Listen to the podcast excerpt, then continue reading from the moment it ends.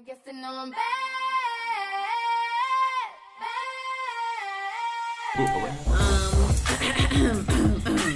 Hi guys, welcome back to Her the Podcast bonus edition.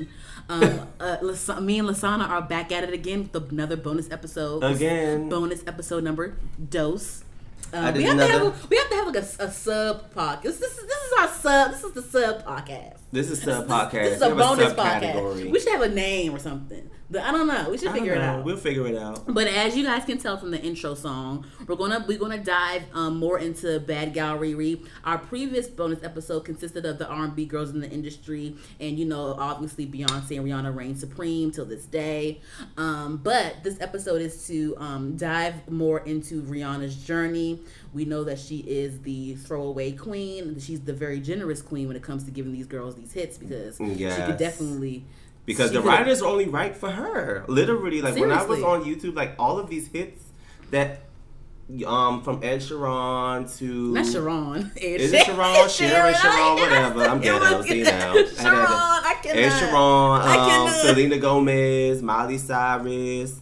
I could name some more people that there were so many hits written for them. And if you go on YouTube, the facts are all there. And artists actually, producers have actually said, and writers have said that they made a lot of these songs for Rihanna, for her. And they'll be like, she didn't want it. They'll say that she'll be like, no, she didn't want it. So they know who sells the music, and the facts is all, and it's all there. And it's like people hate, and they want to hate on her. And they wait, we get too far.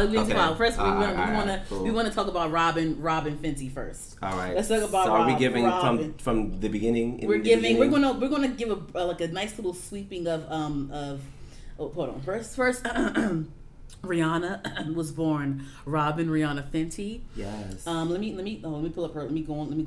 Hold on. Let me read this right. Because I don't know. Was it Westbury Road? Hold on. All right.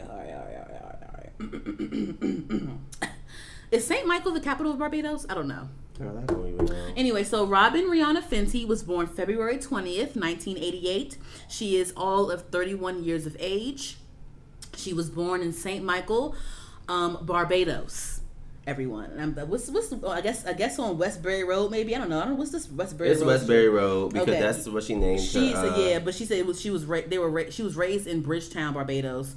Rihanna moved to the U.S. in 2005 when she signed with Def Jam Records. Okay, wait. So before she signed with Def Jam Records in 2005, she was discovered by. She was founded by Evan Rogers and it was another guy, but I don't know. They didn't mention him when I did my recovery, but there were two white men basically. They discovered her where. That were down there, and I don't know if it was some type of like talent show or something that she performed at. Did she sing that Hero song? I don't know if it was the Hero. I don't think it was giving Hero. That was a little bit shaky for me. I think it was more so like because Rihanna before, if anybody didn't even know either, that before she even was decided to come to the States, she was already trying to be like some type of reggae artist type of thing. Like I don't know if it was before they found her. You think it was after they found her? Did she want to be reggae? I thought she wanted to be like a mainstream girl. No, but there's a lot of that's the thing. I'm a Rihanna fan. Mm-hmm. If you go back even before Music of the Sun came out, she had reggae. She had songs she had like some reggae stuff going on. She did a song with Oh shit! Can you do a little clippy clip real quick? Yes, let's do this. Well, I didn't know. See, you going deep into the archive. See, that's my fave, so I know a lot of shit. Yeah, see, because that's how I knew the whole Solange solo star album. Damn, what the fuck is the name of that fucking group? Young. She wasn't in no group. No, it's a male group. She was too catty to be in a group. No, it was a male group that did a song, and she was featured on it. Because this was around, this is on the air where they had, Shontelle was like a person too. Oh na na, what's my name? What's I cannot figure name? Out. See, I should have been better prepared for this podcast. Oh na na, what's my name? No. How do I sound? Does that sound good? No, what's my name? Terrible. What's my? That's my accent. What's my name? That sounds terrible what's too. What's my name? Are you trying to do a background? Oh na na, the background music for the podcast or something? But either way, let's fuck. Shut up. Screw the group. So basically, she was making like little odd job songs and stuff. Before I think, before she had became, I should say discovered. However, they discovered her at something, wherever she was performing. And And yeah, and they thought she had that, she had something, you know what I'm saying? Yeah, that's what they saw the it factor in her, even though that she probably wasn't even giving the best, all that vocals. She wasn't giving it's the package, it's the whole star. Choreography, they just saw something in her. Would you say what choreography? Would you say? What kind of choreography? The Snapchat choreography. You said Snapchat choreography? What do you mean by Snapchat choreography? Snapchat choreography, you know. Snapchat. I hate you. I hate you. She wasn't giving, like, you know, detailed choreography like, you know, Ciara would do. Because that Shontelle, you said the Shontelle girl, she's from Barbados as well. And Shontelle was also coming up. She gives a vocal. Does she sing Impossible? Is that her that sings Impossible? Impossible. Shontelle had vocal. Yeah, she gives a vocal. Shontelle had vocal. I just think with Shontelle, it was just more so like, and we have to be blatantly honest, I think Rihanna just had the look. Okay, Shontelle's like a dark... She was very appealing. Is Shontelle a dark skin? I don't know how she was. Shontelle was, I want to say Shontelle wasn't really dark skin. Is she my complexion or like a brown? She was like a caramel. Like me? Or like yeah. Me? Okay. She's like, you're coming, like, she was like a caramel. She was slim. Mm-hmm. She was easy on the eyes as well. Okay. And she gave a vocal. And her and Rihanna were actually, they were buddy people. Like, they're from the same place. Mm-hmm. You know, they were both vocalists. Shontelle, for me, I felt was... more into the reggae scene. Okay. Like she had some songs out. Ooh. But that Impossible song isn't a reggae song. Does she still sing reggae stuff now? The Shontelle girl? I honestly don't even think Shontelle still has a career now. Does she still sing? I don't know. The only reason I know about Shontelle is the Impossible song because they used to always sample that. They used to always fucking have the people on X Factor always sing that damn song all the damn time on X Factor. Impossible. Is it her? Am I right? Is that the right girl? Hold on. Let me do a Google. We do our homework. We're authentic, okay? Oh, right now. We gonna give you the right shit right now. Hold on, shit. It is her. Impossible. Is that it? I will say conscious when it comes to love. I did. What's her name? Shontelle Jackson or Shontelle? Shontelle Lane. With two L's? SHONTELLE.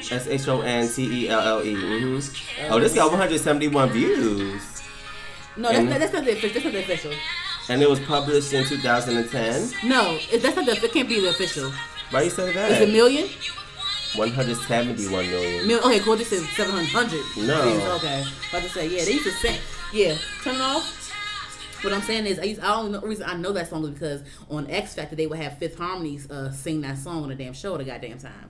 But but Shontelle was with Akon. That was Akon girl. But Akon makes magic as well because didn't Akon make magic with Lady Gaga? Akon was making magic. I just think that wow. Okay, so now that we bring that up, Shontelle debuted around the same time as Rihanna, if not before.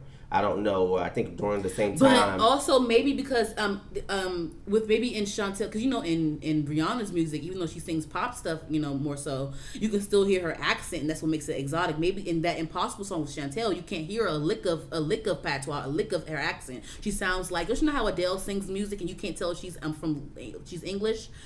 That's what Shontelle is giving, right? And that's what she's giving, but I don't really per se think that was her down. I don't really know what Shontelle. And would you consider what happened to Shontelle downfall? How do we know that she didn't decide to she might be out of the limelight? Maybe she's doing something behind the scenes. She had the vocal though. A lot of girls have vocals. A lot of girls have vocals. And she's from the same place Rihanna's from. Listen, you bringing us back to the Tinashe. But she didn't have the if factor. You bring us back to the Tinashe convo topic because Tinashe, I believe she can give a vocal. She can sing very well. She's a beautiful girl, but she just it's not sticking. Yeah, it's not sticking. But I will say back to your point before when you said that the what's his Evan Rogers or what you said that they saw something in him. That's something that I always hear that people say. L.A. Reid, Jay-Z, them. They said it's something about her. It's something about you. I don't know what it is.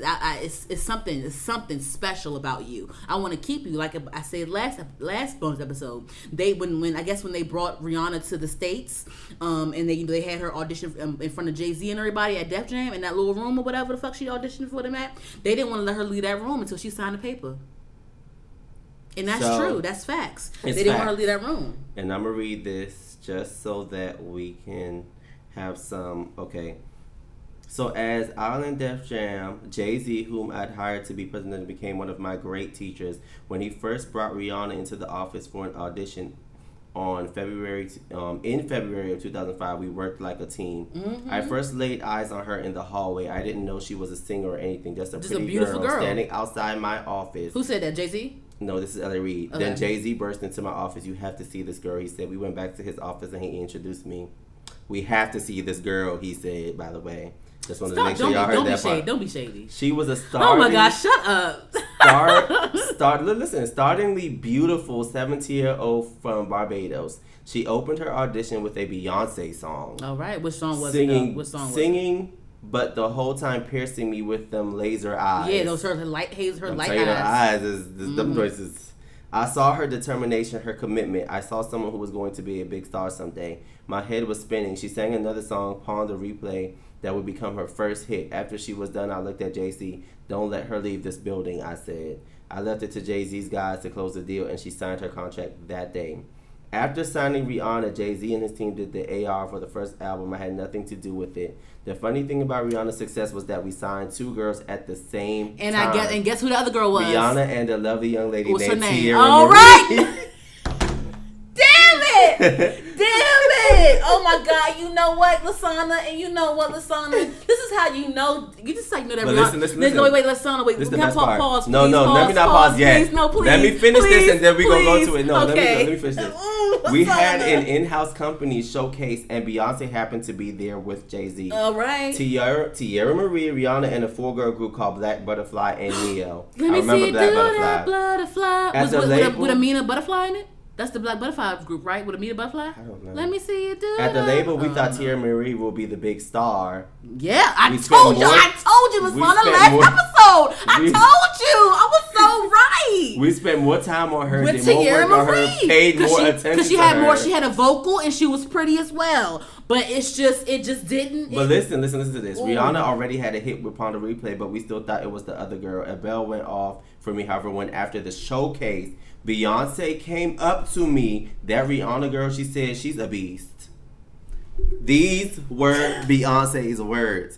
As much as I told people this, they would never believe me, but it's actually written here in black and white on Billboard. It's written. Beyonce had a respect from Rihanna from the beginning. So this stupid-ass feud that motherfuckers want to keep going on about who's dancing better, who's singing better, at the end of the day, they're still sitting at the same table and they're still rubbing shoulders at the same party. Exactly. And they still in that front row at the damn award shows, too. They're not in charge of the media. The media sells what they think is going to sell. Beyonce and Rihanna being good friends and Kiki and that's not going to sell fucking papers.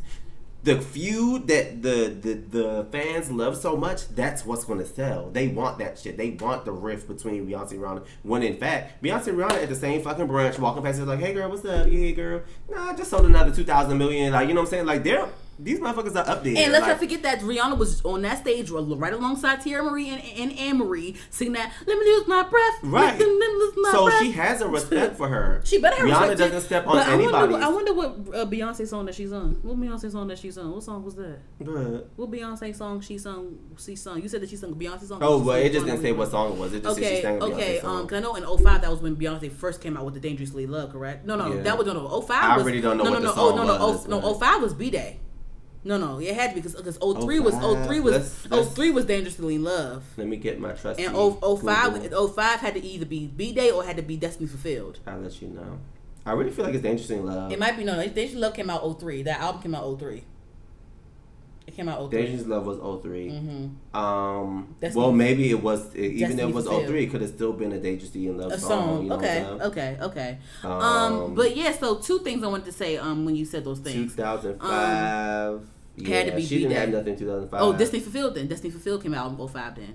It had to be Lose My Breath. It had to be. Destiny Child albums. It had to be 05. Maybe it was that. It had to be. I don't know because they performed it at the tribute, so maybe it was like the song. I don't know. No. Anyway, two things I wanted to say while you were reading that. Mm-hmm. I'm glad that I was right.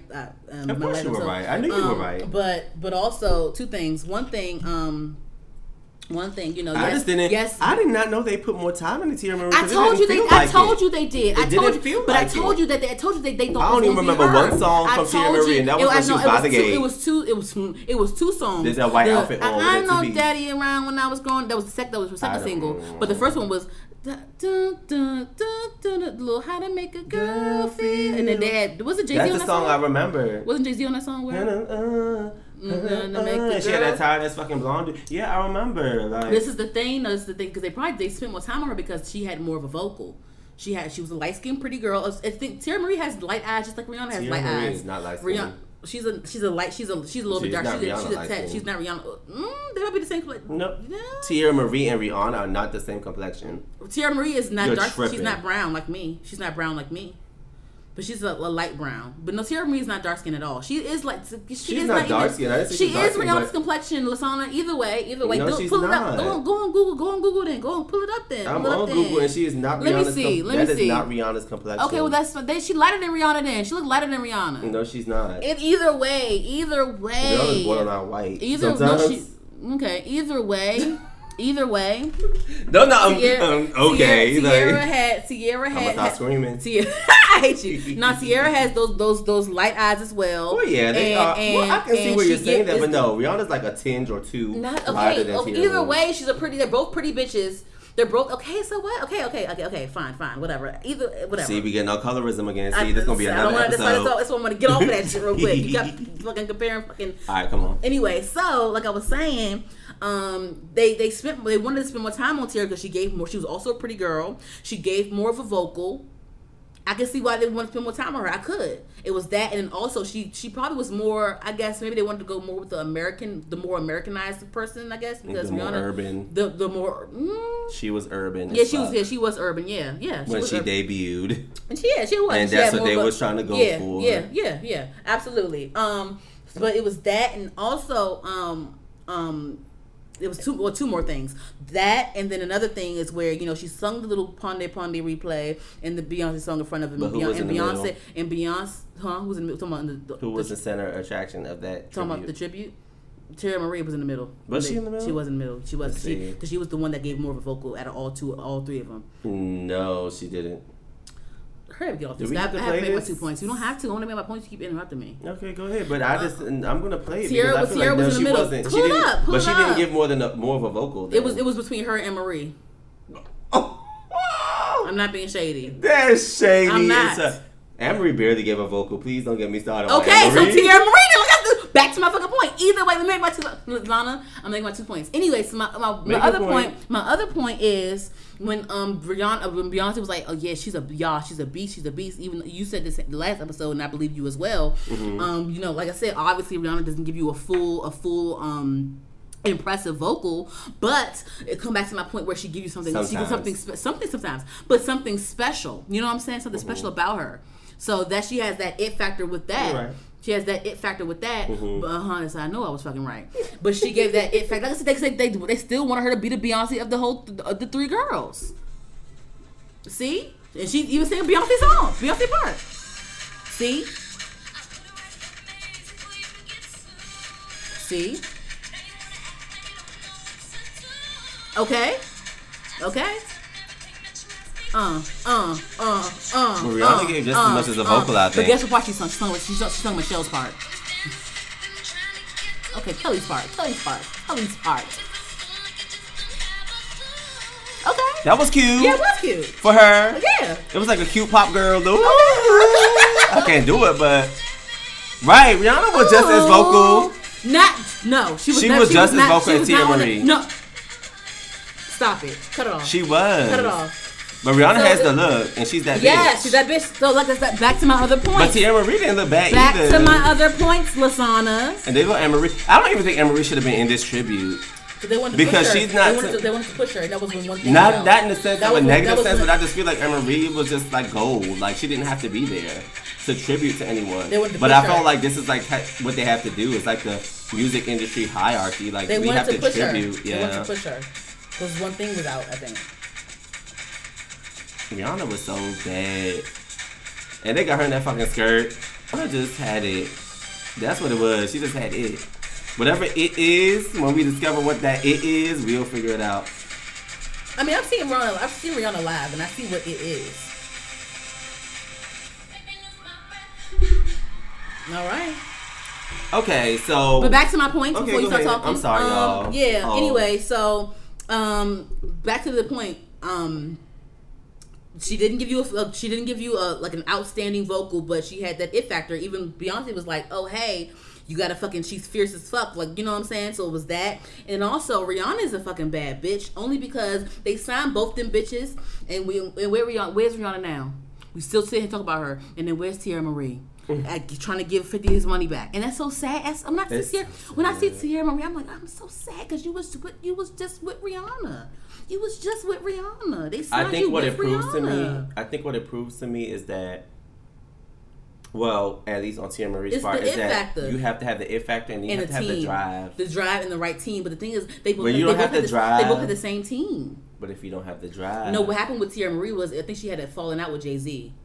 She had a falling out once with somebody. She may have. So I think she did. That's what happened. Sometimes you gotta bite the bullet to get to the things that you want, and I feel like Rihanna wanted it more. But she had that effect, and also she was more swaggy. We'll get to that too. But I'm gonna jump ahead. I have some reservations. Yes. Like you say, I'm gonna jump. Then I'm gonna come back. All right. So let me jump ahead of time real quick. When SOS came out, that was around the time when they was thinking about dropping her ass, and they would have to pay people. They would try to get the stations to like, try to push and play that song, because that was when they was thinking about dropping her ass.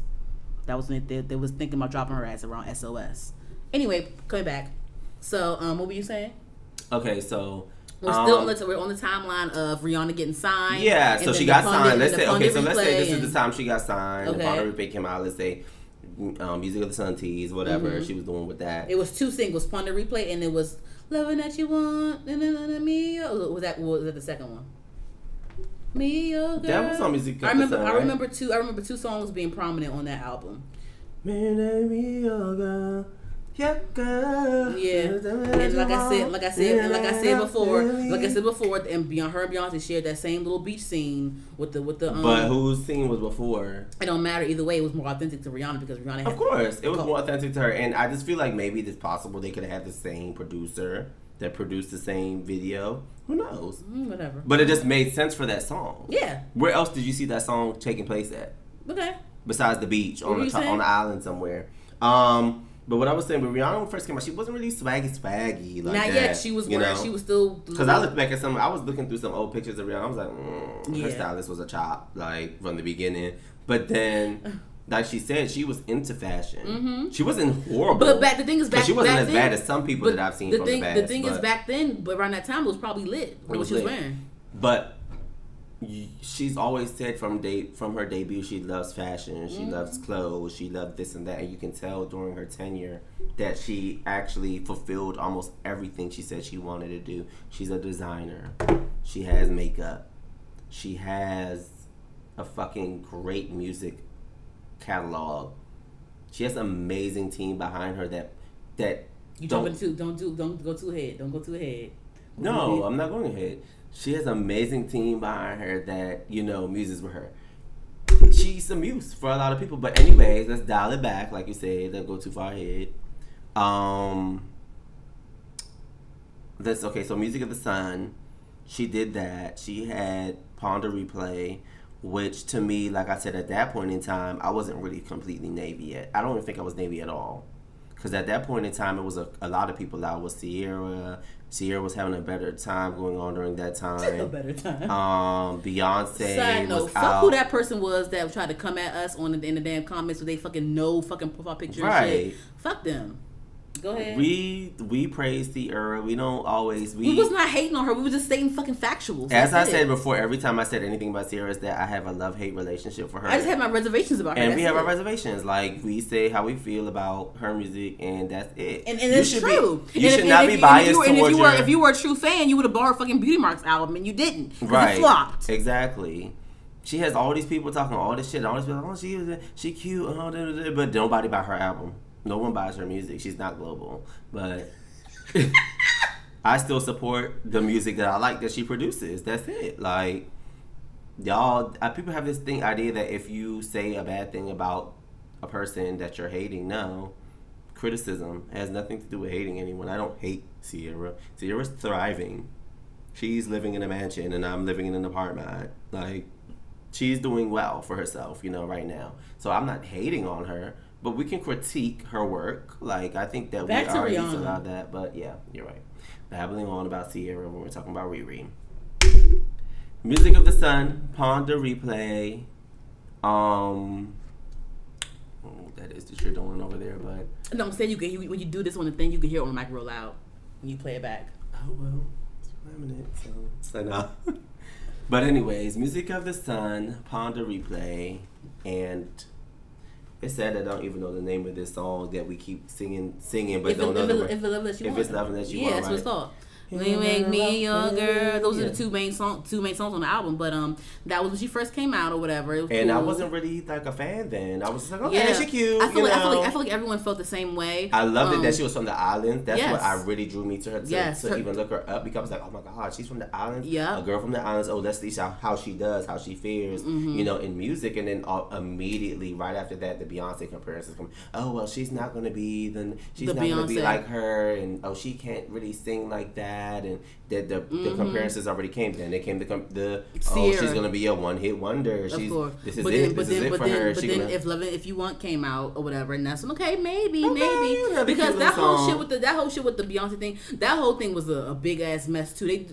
I feel like it wasn't as bad now, but that was a whole mess back when Beyonce was starting to come up too, because they used to compare Beyonce to Ashanti because they was both black girls, both curvy girls, and you know we know who came out on top, but they used to fucking compare Beyonce to Ashanti all the damn time. But anyway, after Music of the Sun was the album A Girl Like Me, and that had SOS on it, and what else?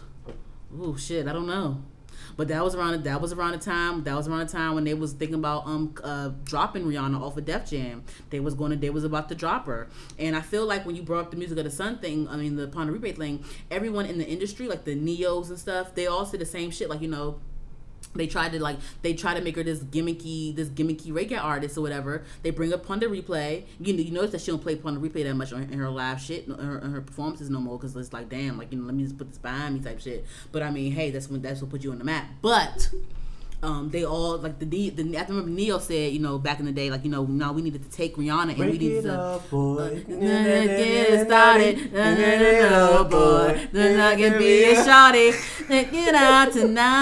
So, A Girl Like Me had SOS, Unfaithful. Not Unfaithful. It did. A Girl Like Me had Faithful that on it. And it kills him. That wasn't on a girl. That wasn't on Good Girl Gone Bad. No. Oh, you know what? That was the Neo song that he wrote. That was the first Neo song that he wrote for her. Yes, because I remember. That was the first. The Unfaithful was the first. Then it was Hate That I Love You. But that was the first Neo song that he wrote for her, and that was when he was like, "Hey, yeah, I want to come in and help you because that little Pon de Replay, little gimmicky Pon de Replay stuff. No." I remember him saying that about her. Wow. Yeah. So that was when. So that was when they realized that she wasn't a one-hit wonder, but she wasn't doing that well because they were around the SOS time. Mm-hmm. They were thinking about dropping her, and they had to try to get radio stations to play her shit. Yeah, SOS, Unfaithful, we ride. That was my shit. We ride. That was my shit. Break it up, boy. It's gonna get it on it. And then I guess the main song was the A Girl Like Me, which was supposed to be like the song. Oh, it's actually a really cute song. If you go back and listen to like Rihanna's older albums, like Music of the Sun, listen to it all the way through. She has gems on like all, like most of her songs. So all of them are gems. They're well put together songs. Yeah, she has really good. They're gonna be your least favorites and best favorites, but at the same time, each song is still a gem. She could have literally made each of those songs a hit if she just had put. It is something about Rihanna when it comes to like writers. It's something about Rihanna that she is the vessel of every writer, everything. Of every fucking fashion, of every fucking writer, every fucking song, every fucking performance, every fucking outfit, every fucking hairstyle. Everything. It was. Remember, she would change up her hairstyle every fucking album, and everybody wanted to. Lasana, I bleached my hair red for the first time in high school because that bitch had when Loud came out. My hair did that little blonde patch because you know guys was doing the little one little patch. And then after the red, when what came after Loud? Unapologetic. But no, before Loud it was something else. I did a whole little shave sides, and I got the little weave in the middle mohawk. My shit was cool. I'm gonna go on Facebook and find some old shit. Yes, I used to rock find it. No, all right. Anyway, so we jumping ahead. It's all right. But after the whole Girl Like Me album, that was around the time they were thinking about dropping her. Uh-huh. But I guess they wanted to give her another chance. So that's when Girl Gone Bad came out, mm-hmm. and she came out with the whole. That's when her evolution started. With the whole fashion and her hair and stuff. That's when her whole shit changed. And Good Girl Gone Bad came out, and they actually had to re-release that album. And I think that was Umbrella. That was the album that Umbrella was on. And I think originally Jay-Z wasn't on Umbrella, but I think that he had to get on Umbrella for it to be a hit. Maybe I think that's what it was. I'm not sure. I don't think that's true. Was he on the original the very first time? He was on the original. The very first time. Yeah. Okay, but he wasn't. He was on the original, and he wasn't in the Reloaded. But that wasn't true. No. Okay, so Umbrella was already a hit from the beginning. Okay, so Umbrella really saved. I just think the album just wasn't getting as much traction as they thought mm-hmm, it would get. Mm-hmm, you know what mm-hmm. I'm saying? So it got traction when they did the reloaded version, mm-hmm. and they brought it back out. Mm-hmm. Just to touch base, that album had Umbrella. You know what, Lasana? It had Don't Stop the Music. Oh, yeah, I can name all them shits. Breaking Dishes. It had Shut Up and Drive. All night. Hey, That I Love You. Say It, Tell Me Candy. Let Me Get That. Rehab, Question Existing. Rehab. Every single one of the songs on this album was a hit. Was a rehab. That was my shit. Justin Timberlake. Like, her writers. Oh, my God. Her writers fucking, like. You know what? No, Lasana. You know what happened? They had to release Reloaded. They had to put out Reloaded because the album. So, yes, I know what happened. The album came out with Umbrella, right? The album didn't do as well as they wanted it to do, but Umbrella was a hit, right? So they had to say, like, hey, y'all, this is a whole album. Let me release this Reloaded shit because y'all was sleeping when this first the album came out. Yeah. Let me pack it up again and call it Reloaded real quick so you can buy this and shit. That's and guess what? Reloaded came out with how much Reloaded sell? A lot. Yes.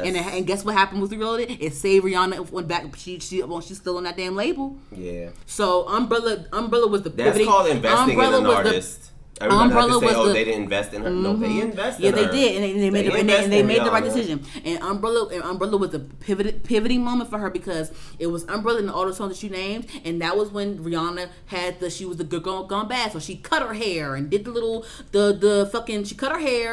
swoop in the front, the colors and the nice cool outfits, the graphic tees and the jewelry, and then designers wanted to be like, hey, you're a nice slim pretty girl. Let me put some clothes on you. So she went all the little nice designer shit. She's starting trendsetter. And then the Neos was behind her, and the Dreams was behind her with that because the Dream was responsible for Umbrella. Neo was responsible for Hate That I Love You. Take a Bow was also on Good Girl Gone Bad. Was it? That was the second or third song that Neo wrote for her. Take a Bow, right?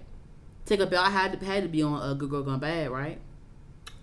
Let's do a fact check. Yeah. Take a Bow was on Good. It had to be. Take a Bow was probably on the.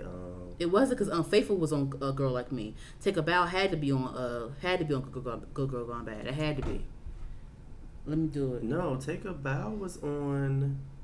Don't wanna take. Because I remember the haircut was on there. It had to be Good Girl Gone Bad because that was when she changed her hair. That's when she first cut her hair. It had to be. I remember the video. I remember the video and her hair was cut and she had the new style with her. It had to be Good Girl Gone Bad that Take a Bow was on there. But like I was saying, I'm looking at this. It says Umbrella, Push Up on Me, Don't Stop the Music, Breaking Dishes. It's probably on Reloaded. Go on Reloaded. They have Reloaded up here, but I'm gonna check. Go on Reloaded. Yeah, but yeah. So that on that album, on the Good Girl Gone Bad album, the Dream was behind it. Umbrella, Neil's was behind it on Take a Bow. No, Take a Bow was Justin on Timberlake. Here. What was Take a Bow in? It had to be on one of her. Take a Bow, I think, was on a. It can't be, Lasana. Take a Bow. Sorry, y'all. We doing a quick Google, y'all. I really feel like that was just a single. I think it was just a single. I don't think it was on an album. Was it? Really? Or do I not know my fave is good? No, you don't know your fave because that's what. Look, Google said Reloaded. I just looked that up. You gotta click details. It says you gotta click show more, right here. More about Take a Bow. I did look, girl. Type in Take a Bow in Google. It'll pull it up. Yes, right here in the video. In the video. How about a round of applause? Oh, that's my bitch. Well, Google don't have it right then because Google had it right. Type in take about. Where they have are you under reloaded or the this or is the original? Or they fucked up then? They fucked up. Yeah. This is reminding me. Either way, okay. So what's on there? Mm-hmm. Yes, man. Yeah, she did that shit. It's a nice little sip for y'all. But yeah, so like I said, on the Good Girl Gone Bad album, The Dream is one of the top fucking writers. Mm-hmm. Neo, one of the top fucking writers. Justin Timberlake, he also has a nice pen because he did put some pen game to that. What's that? Rehab, because baby, you're my disease or whatever. He has a good pen. Justin Timberlake, JT has a good pen game. Yeah, so she had a bomb ass team behind her, and that's what really saved her, and that was the pivoting moment for her because guess what? People was realizing that little what's that little umbrella ella or whatever. So they was like, oh shit, okay, let me keep writing some shit for this bitch. Let me hurry up and this for Rihanna. Okay, hey Rihanna, what you want, Rihanna? What you want? Because after Good Girl Gone Bad, what was that after that? Fucking Rated R because guys. Okay. And this is where I will come in real heavy. Okay, because go ahead. Rated R was in my own personal life during the time that Rated R came out. I was pause. After the whole Umbrella song with the Dream, the little A or whatever. After that, it was a lot of songs that had little A. The little A in it. Yeah, it's usually after Rihanna does something. It's usually the music sounds a lot real Rihanna-ish. Right. But moving along. So Rated R was very important because a lot of things. Rated R was important, and I'm gonna break down Rated R because I want everyone to know how genius Rated R actually was. But I was in this rebellion stage with my parents. Me finding myself and who I was. Okay. I was in this rebellion stage, and I was hurt a lot about how my self feelings and what was going on with me and my family at the time. So Rated R was one of those albums that I went to find solace in because it just had songs that at the point in time I felt like resonated with how I felt. And let's talk about the cover art because I'm a graphic designer, and the cover art is everything to me. The cover art is everything. The cover art was fucking every fucking thing. The new hairstyle with the blonde. Everything. I fell in love with Rihanna. This is where I became Navy. Mm-hmm. This is literally when I signed up for the Navy. I became Navy on the Reloaded joint, the one before that one. First of all, it was so fucking edgy and just dark, and I just love the fact that Rihanna can genre hop. Russian and the fact that she played this like pop rock artist so well. Oh, that was amazing. It was a rock album. Like, I don't even care what nobody says. It was pop, but it was rock. It was like rock pop. Like, it was lit, but it was like R&B. And it was like all these genres fused in one time. Baby, I'm a rock star. Yes. Was that on that one? Was it on that one? It is. So this album consisted of Madhouse, Wait Your Turn, Hard, Stupid in Love, which was actually written for Brandy, Rockstar 101, Russian Roulette, Firebomb, Rude Boy, Fortugacci.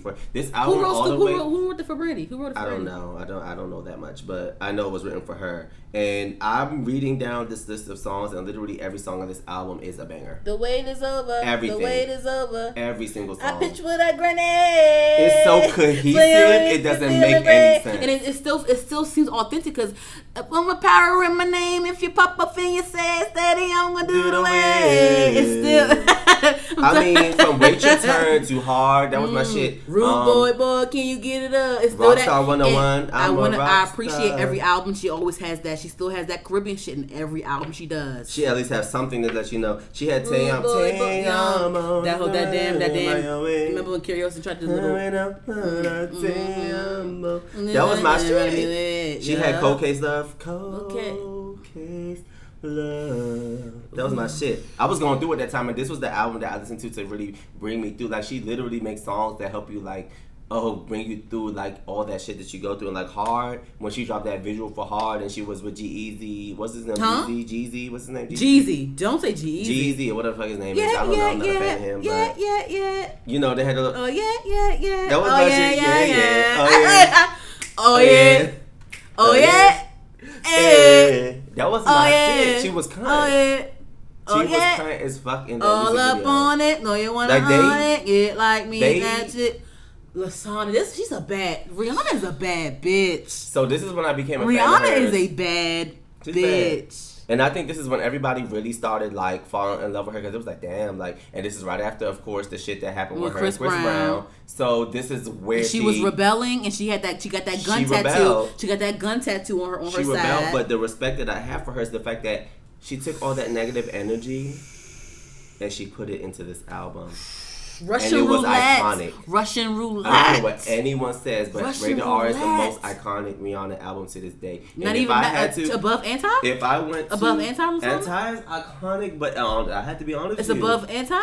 If I had to pick, if I was going home, okay, and they said you had two albums to listen to the clean today, okay, you have Anti, you have Rated R. I would pick Rated R, okay, because it just.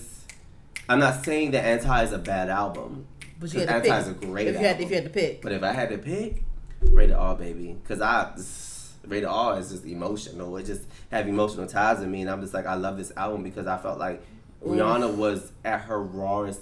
She was so raw. And at that time, everyone was listening. They was everyone like, I want to hear what she. I want to see. I want what's going on with you. They want to hear her. And I felt like at this time, Rihanna speaks through her music. And I felt like this was an era where she was saying, look, like, some crazy ass shit happened to me. This is what I'm giving you guys. Hear how I feel. I'm still going to be strong. I'm still going to do what I got to do. And she came out with Hard, because I think Hard was her saying, like, nah, you got me fucked up. I don't care if you beat me up or you did whatever you did to me. I'm still hard. Like, I'm still going to come out here and make my money. You're not going to stop my bands. You're not going to stop my move. You're not going to stop my pull. And they used that crazy ass situation that happened with her to fucking benefit off of it. And this is the one moment when I say an opportunist is actually a great idea, to be an opportunist. Take that opportunity and turn it all around. And she literally took that bad situation and turned that shit all the way the fuck around. Ooh. Now she's sitting on $600 million. I'm just going to say, I'm going to just close out Before you close it out, it was still a couple of haters and a couple of rumblings, because people was like, how you talking about Rude Boys when Chris Brown hit you? But you want to sit and talk about Rude Boys and stuff and blah, blah, blah. Shut up. Yeah. And that's not even... when a Caribbean person is talking about Rude Boy, we talking about the way they dance, more so like the way they dance. Come in, Rude Boy, or sex. Or sexually. Come in, Rude Boy, boy, can you get it up? It has nothing to do with somebody putting their hands on you. Come in, Rude Boy, boy, so if you want a Rude Boy that hits you, then you can have that, but no, she didn't. And I just couldn't, like, I just gained so much respect for Rihanna, and I fell in love with her during the era where that shit happened to her, because I was just so distraught for her and, like, the shit that she was going through. And for you to be able to be that publicly humiliated... And then bounce back from that shit? That's ridiculous. And I don't care what anybody say. Rihanna to this day is still the strongest celebrity I've ever known for anything. She's a bad bitch, bruh. She's been through so much in her life. Like, she's been through publicly being humiliated. Somebody beat her ass, and they posted her picture of her ass beat. And come on. How much more stronger do you have to be? And this bitch still pumping out albums, still pumping out a fashion line. We out here right now. We out here itching like a damn crackhead for her fucking. Itching like crackheads for her music. Anyway, so after Rated R, we had. Oh, sorry. Rated R was also a pivoting moment for her fashion too, with the hairstyles and the clothes. Let's talk about that. She was in all the teen, because I was into, like I said, I'm a graphic designer. So with my whole graphic design journey, I was really in high school, middle school. I was so into magazines, because magazines for me is a lot of graphic design there. And magazines, I used to get magazines to look at shit. I remember. Right. I just look at it, like this to study layout designs. This is a fucking nerdy fucking shit. But in all the Teen Vogues and all the 17 magazines, it was always Rihanna in that motherfucker, and they would dissect her damn outfit and say, "Oh, you can get this piece from such and such, whatever." Mm-hmm. So she was always that was when she was in all the little teen magazines. You wanted to look like Rihanna, you wanted to dress like Rihanna, you wanted to have your hair like Rihanna. What lipstick color is that Rihanna? What shirt is that Rihanna? You know, so. Yeah, so after Rated R, it was Loud, right? So after Rated R was my favorite album. It was Loud? So no, it's not my favorite. Okay, so Loud was Loud. Okay, after Rated R, Loud, she was a little bit more, she was a little bit happier. She got the bleached red. She was, she let Drake. I guess that's when she was letting Drake finger her a little bit. Not finger her a little bit. She let Drake play around with her a little bit. This album consisted of S&M, What's My Name, Cheers, Fading, Only Girl in the World, California King Bed, Man Down, Raining Man, Conversation. complicated. Skin, love the way you lie. Loud, I'm not sure. I'm not sure. Album. I'm not sure who. I know that Esther Dean had a lot to do with that album. Mm-hmm. Esther Dean, she's a really good writer in the industry as well. And I don't think that the Dream had anything to do with Loud. I feel like he did. What about Neo? I don't know. Okay. I really don't know about who the writers and stuff were, because I was more so just into the music. Mm-hmm. I didn't really like go back to. You can go on Genius. I'm always into the. Well, look up the writers because I want to give them. I want to give them everything that they need to know. Because the dream. Who was behind? Because the people Esther Dean, the Dream, and Neo, Pharrell, all them niggas, Timbaland. They need to. Y'all need to give their fly. Y'all need to give. Give them their tens. And I just, honestly, for this album, for me personally, I loved Loud. I thought it was just like a very genius album. But to me, Loud was like an interim album. I felt like it was just like an album that was put out just to like appease the band. Like a space filler? Just like a space filler album because it was good. Yeah. Out Loud, I think actually was her. I think she was happy. Might have been her second highest grossing album. Mm-hmm, mm-hmm, I want to say that. I have to go back and check the stats now because they've been obviously updated since the last time I checked it. But I think Loud was one of her highest selling albums. It was a good album. It was to me her introduced into the pop world. Uh huh. Wait. That was not say pop. You think Loud was her intro to pop world? I think Good Girl Gone Bad was her intro to pop world. Shut Up and Drive. Good Girl Gone Bad was more urban. Shut Up and Drive. Urban no. Contemporary. Shut Up and Drive. But that was like one song. That was on all that album. Fucking Shut Up and Drive, fucking Rehab. That was on all of the white little radio stations. What do you mean? Umbrella? That was on all the stations. But white, black, brown. But that was more of an urban contemporary album. But the song, that wasn't her. I don't think Loud was her intro to pop. Loud was more of a pop.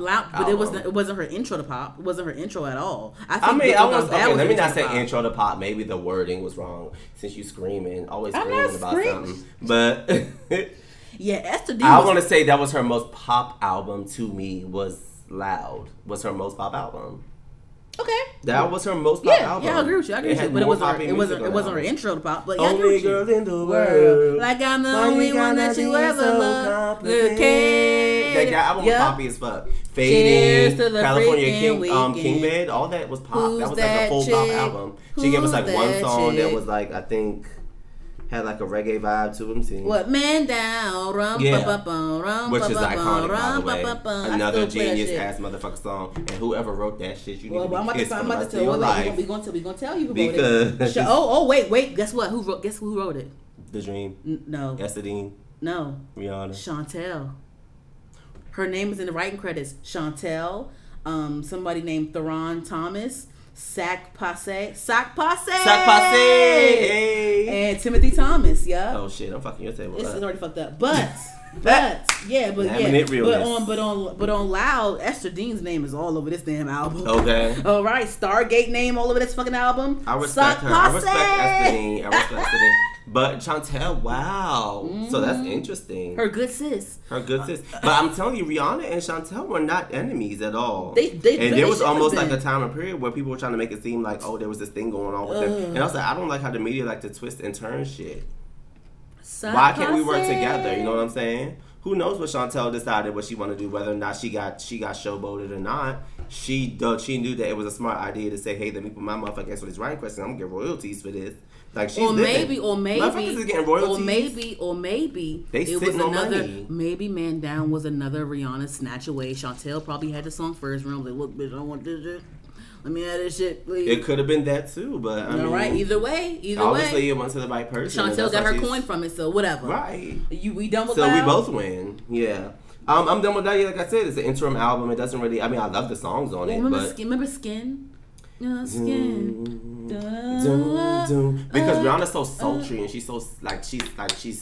You know what? I think this was her intro to sex sales, sex appeal. SSM. Honey, that visual she gave for SNM was iconic. Okay, bitch? I love the way you look at me. Oh, you turn me on. It's exactly what I've been yearning for. Give it to me strong. And then, you know she made a collaboration, Britney. You know. I like it. So Loud. So let's move on from Loud. All right. And then next she had Talk That Talk. Oh. talk that talk. I know it's coming. Oh, I know it's coming, Lasana. Go ahead. I know. It's fine, because that's what it's fine. But before you start, I know you're going to go hard on it, I know. But before you start, the song Talk That Talk was the shit. Fucking, You The One, No No Way. I'm going to say the song, okay. So that's my shit too, this sorry. This album consisted of You The One, Where Have You Been, We Found Love, Talk That Talk. Oh, that was everything. Birthday Cake, Suck We All Want Love. Suck my cockiness, lick my persuasion. Eat my words and then swallow your pride down. I love this album so much. Right. No, you thought I was about to be shady. Yeah. But that album was everything. I could never be shady towards that. That was her most damn. I will not be biased, but I can never be completely shady. But You The One, Where Have You Been? You The One first. I don't even know where to begin. We found love for this album. Lasana, You The One. That video was so my God. From a graphic design. Ooh, it was porn to me. It was design porn to me. Graphic. That it was designed when they had her on that fucking thing and she was like lost, and then the fucking checkerboards and her skin and shit, like it was crazy. Please hold on, wait, I'm sorry, let me look at the video. Is that gonna be the song for the beginning or the outro? No. It could be the song for the outro of the video. You don't want to know when I want Oh my God, this the color palette, the fucking graphics, the typography. I was in love. I was in love with this video.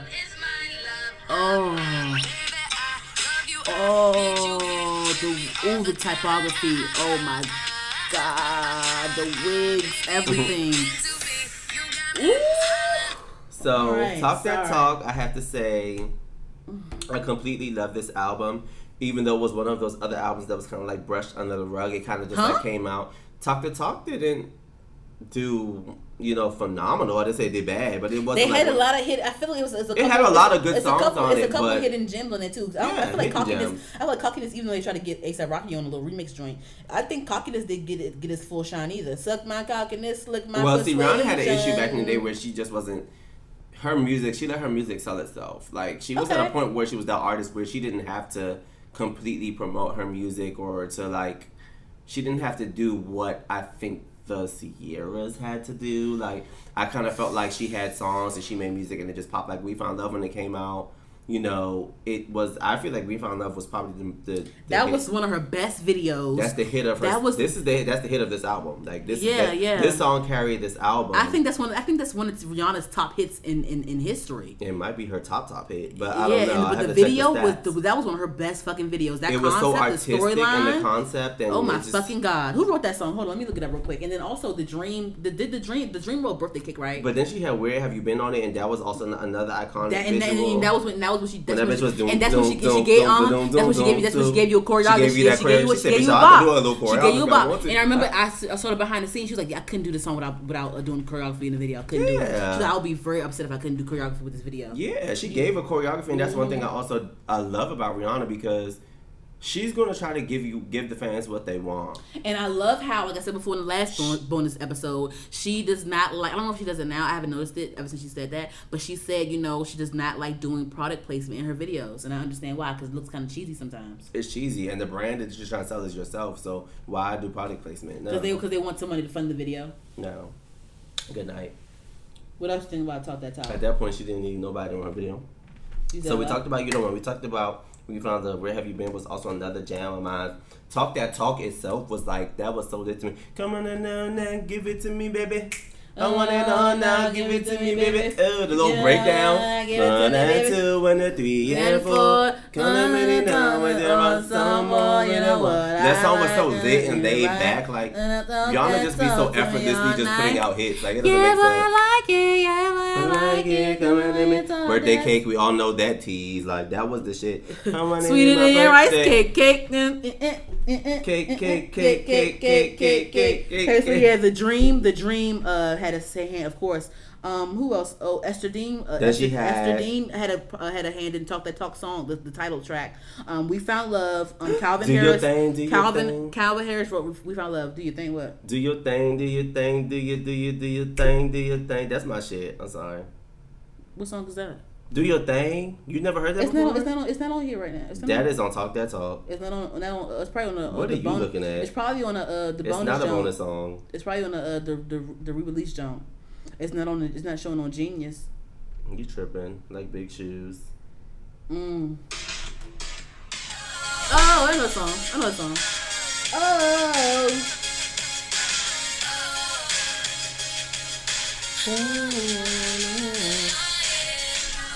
Okay.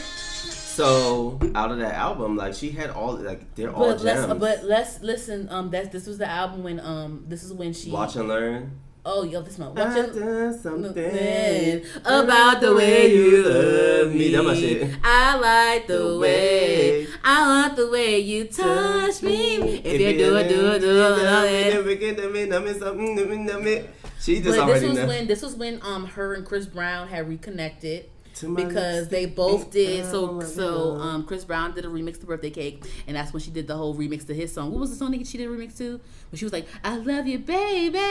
Oh, turn up the music. This up louder. The music. When he was in that dancing, turn up the music. That's the thing, was literally called the music. Yeah, so any other talk gems you want to drop real quick? We're gonna look for the next album. Hold up. I don't know what the fuck my phone just did. Glitch boy. My phone be glitching all damn day. All right, so that Talk the Talk was that shit. All right, so after Talk That Talk came Unapologetic. All right now. Woo! All right. So you want to go? Or you want me to go? I'm gonna do a little because I know you. Do your little synopsis of the album.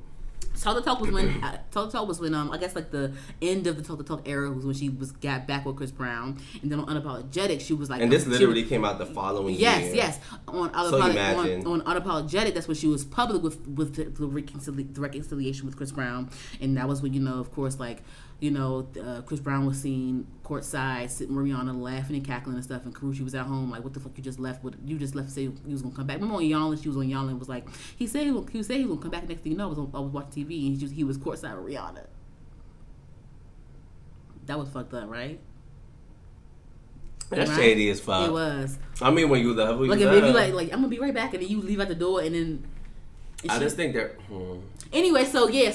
because I was about to go way off topic. So Unapologetic had Diamonds. That was when her and SZA was working together.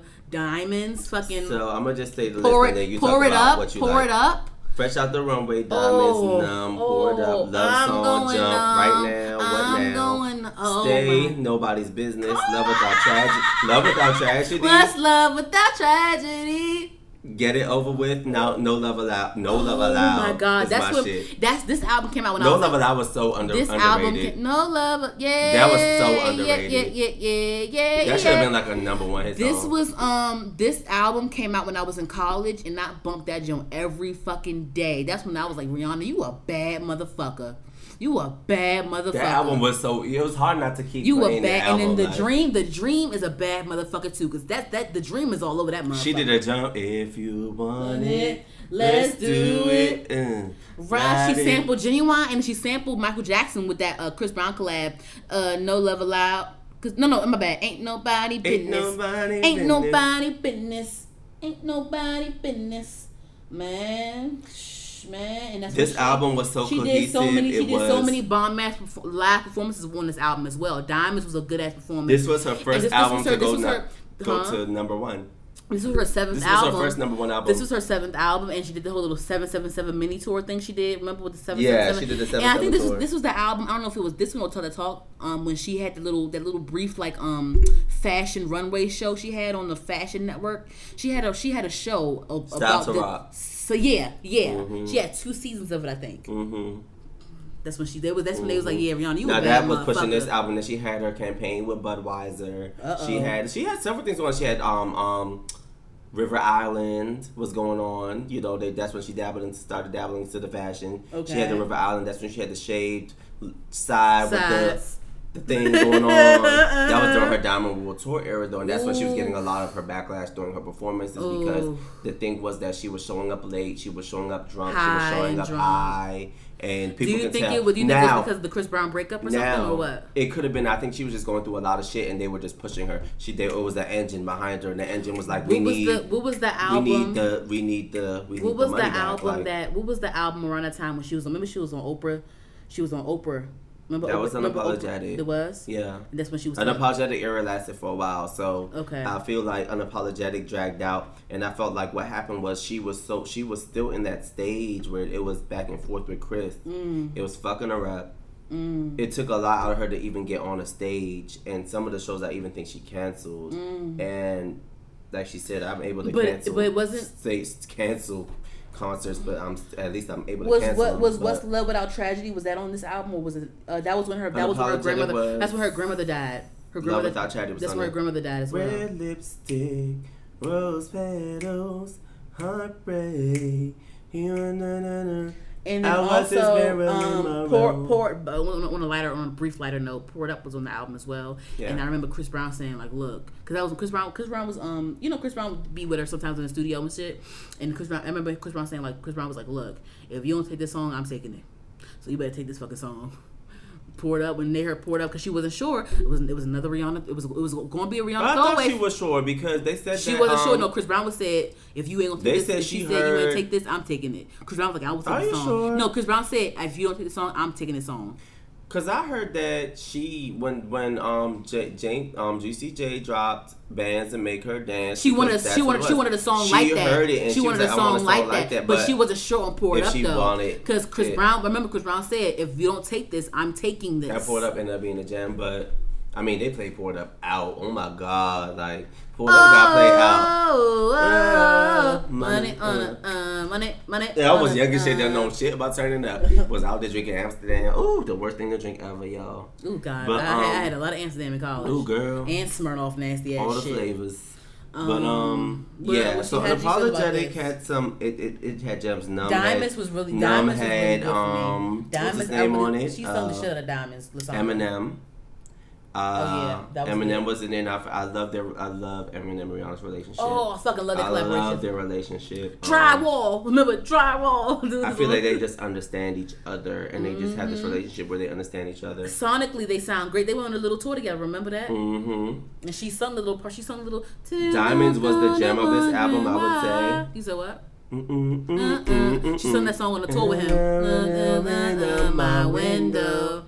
And I can't see it all. She did that, and she also covered airplanes and outside like shooting stars. And she sounded so good, and I was like, oh my god, I need a Rihanna version of this song. I need a Rihanna version of that song. If I can get a Rihanna version of that song, I would die. I have an Eminem gem to give you real quick about Rihanna in a second. Let me know when you're done with this. I got a little gem to drop with you. You probably I'm about to, but go ahead. I know you're not talking about. Don't go ahead, finish it. So okay, let's see what else I want to say. So Diamonds. So Diamonds carried this album. Once again, Unapologetic was one of her highest. I want to say it's her highest selling album, but it might not be. I don't know now, because from the time that I checked the stats last time to now, it might be different. I don't know what's on more now, but all of her albums, I think all of her albums are platinum. I think all of them are platinum, or besides one. I don't know, but she... Like, Diamonds carried this album. Sia wrote that song for her. I thought it was a genius-ass song. When I first heard it, I fell in love with it from the beginning. I think, because in the cover art, when she was rolling the blunt full of diamonds. I was like, this song is so fucking good. That story right there, I think it was another Rihanna, because they'd be like, look, Rihanna, here's a platter of sushis. Which sushi do you want? Yeah, but it was when... And she picks what she thinks is going to be the hit. Exactly. And the fact that she's involved in, like, her songs, and the fact that every song is a gem, she has a mind. They wanted to. It was between. I think. Correct me if I'm wrong. But it was between Diamonds and Chandelier. It was between. Remember that song? I'm gonna swing from the chandelier. Oh hell no! It was between that song and Chandelier. I'm glad I think she didn't pick it. Yeah. Even though Chandelier was still a good. And then she was like, all right, cool. I'll take this song. And she still made it a hit though. Boom. And Chandelier. They were singing Chandelier out. I just couldn't do it, but. Once again, I'm gonna wrap up Unapologetic. I think it was one of her most, also like at the same time as Rated R. Remember the Victoria's Secret Fashion Show performance? No, when she did Fresh Out the Runway, she slayed that shit. But there was so much drama around the Unapologetic area as well. You know what I'm saying? With the Chris Brown, because with the Loud era, it was kind of like it was a happy. There wasn't too much going on. It was too much drama going on. She was kind of sort of like veering off with Drake, and of course the media ran with that, and they made their own accusations and stipulations on that. But she came up with Unapologetic, where it was just like, damn, she may have relapsed into that Chris Brown world, and it was like, oh, what's going on now? And this was just like an era that I just felt. Oprah's Next Class interview, and this was the era for me that I was just, and you can tell with the interview that she was very upset and she was still hurt and she was still in love with him. Even on some of her tour performances, she cried, and you know, and people can see and tell, and when she was singing that she was hurt. And I was hurt with her, and that's when I realized, like, I'm really a Navy, because if I'm feeling the same pain you're feeling from something that didn't really physically happen to me, that's when I know that I'm really standing really hard for this person. And that's when I started really following her. So anyways, we're going to wrap up on Unapologetic and let you say what you had to say about Eminem and Rihanna. So remember what you saw? I love the song is really hit. The song is really, I know you know what I'm gonna say. So first I want to start off with, you know, Rihanna and Eminem are a magical duo. So magical. Monster. What was that song with the domestic violence? What's the song around her? It was around her loud era. She had the red hair. Love the Way That You Lie, Part 1 and 2. Numb. But speaking of Monster, it was around the time when Bebe Rexha wrote the song Monster. No, there was a yoo-hoo. Oh no, wait, what song was that? No, that was sorry. That was Baby. This is what you came for. Lightning shines every time. That they said was Taylor Swift. I was like, that is not no motherfucker Taylor Swift. No, she Taylor Swift had a hand in writing it. She had a hand in writing it, but bitch, like, why you wait till Rihanna's song to say that you wrote it, bitch? Fuck her. Right. Anyway, so yeah, Bebe Rexha. I do like you write for her because you know she's gonna sell it. Anyways, right. Fuck Taylor Swift. Anyway, I got this. Oh God. Anyway, she's. I don't understand. Oh, I hate her. I just she's so manipulative. She's so manipulative, and she's just. Oh, they force feed her. A demon. She's a demon. Anyway, so like I was saying, I love Bebe Rexha. I love her tone. She has a nice, distinctive voice for me. But there was a little bit of there was. I know you don't. There was a little. I know you don't. There was a little. There was. There was. Wait. There's a little bit of a drama surrounding the Monster song because Bebe Rexha wrote it, and they took the song and they wanted they gave some to Eminem. She was fine with it at first. They let Rihanna sing the hook that Bebe Rexha wrote, and they also kept in Bebe Rexha's background vocals, and they also kept in the yoo-hoo. That's Bebe Rexha's vocal. No, it's not. That's Bebe Rexha's vocal. I don't believe it. That Bebe Rexha's vocal that's still in the track, and then she was mad because she threw a little bit of Rihanna shade because she was like, damn, like, they kept my fucking vocal, and I'm mad they did that. And then also, you know, people didn't really know it was her vocal at first. So when she was actually, she wasn't a star yet when that song came out, but when she was doing music and stuff, and when she was starting to evolve, people would be like, you know, hey, you... People would be like, "Hey, you sound like stop, come on, stop." No, I don't believe it. I don't believe it. No. It's her. No. Wait. Okay, sorry, no, back. No, it's I know Rihanna's your bitch.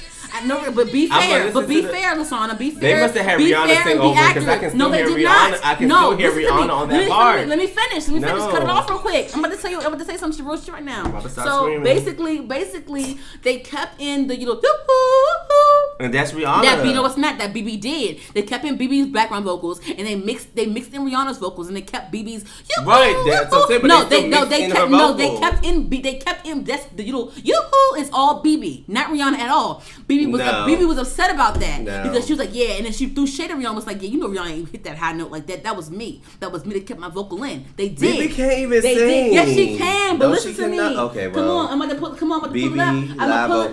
it up. That's fine. That's all. That's fine and dandy, Lasana. I want to hear Bebe live vocal right now. At the end of the day, Lasana, that was Bebe's. I love Rihanna too. I get it, but that was Bebe right here. Hold on. All right, let me let you play what you're playing. Come on, because it's. She don't shit on her. I heard that. I see that. Okay. You don't have to play that. Okay. Like how soon was it that you realized? Holy, my mom called me. You're hearing your voice on the radio. My mom called me. My mom was like, "What? That is not what the well. That's not them." Like some of the words. You know how you comp some of the words. Sounds like you. Well, yeah, because you know how it goes. Yeah. Like sometimes, like you know, you get them whitest and you want to stick to some of the things. But I knew the second they asked me for my vocals, my background vocals, I was like, no, please don't. I was begging my manager at the time, please don't give me my background vocals because I know that whoever's singing this is not going to be able to do no. Right. So people are like, wow, you sound like Rihanna. It's like, oh wow! And she was mad about that. She was mad. She was mad, and she was mad about that because she's like, I sound like Rihanna. No, that was me. That's something. That was all me. That wasn't Rihanna, and that's fine because they fucking J-Lo gets her vocals mixed in with other bitches. It's whatever. It's just disheartening when you have to like say, damn, touche. Like that is her. She just definitely proved it in that video, but. I just feel like, okay, so you give her your background vocal, but I was at the same, give Rihanna her 10s. Because but let me look, because she did give her a 10. She did. Hold on. So when you heard your voice on the radio, or was it every time? I was sad. Yeah. I was really sad. Now, if you listen to the original recording of the song, you can definitely hear Bebe Rexha's voice being played in the background. Well, that's not fair.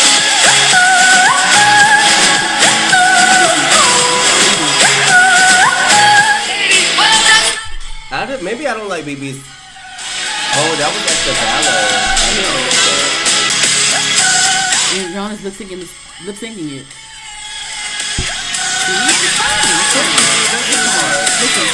This doesn't mean Rihanna isn't a good singer. In fact, I think Rihanna can sing better than Bebe, to be honest. Ooh, it's just me, myself, and I. Solo right until I die. 'Cause I got me for life.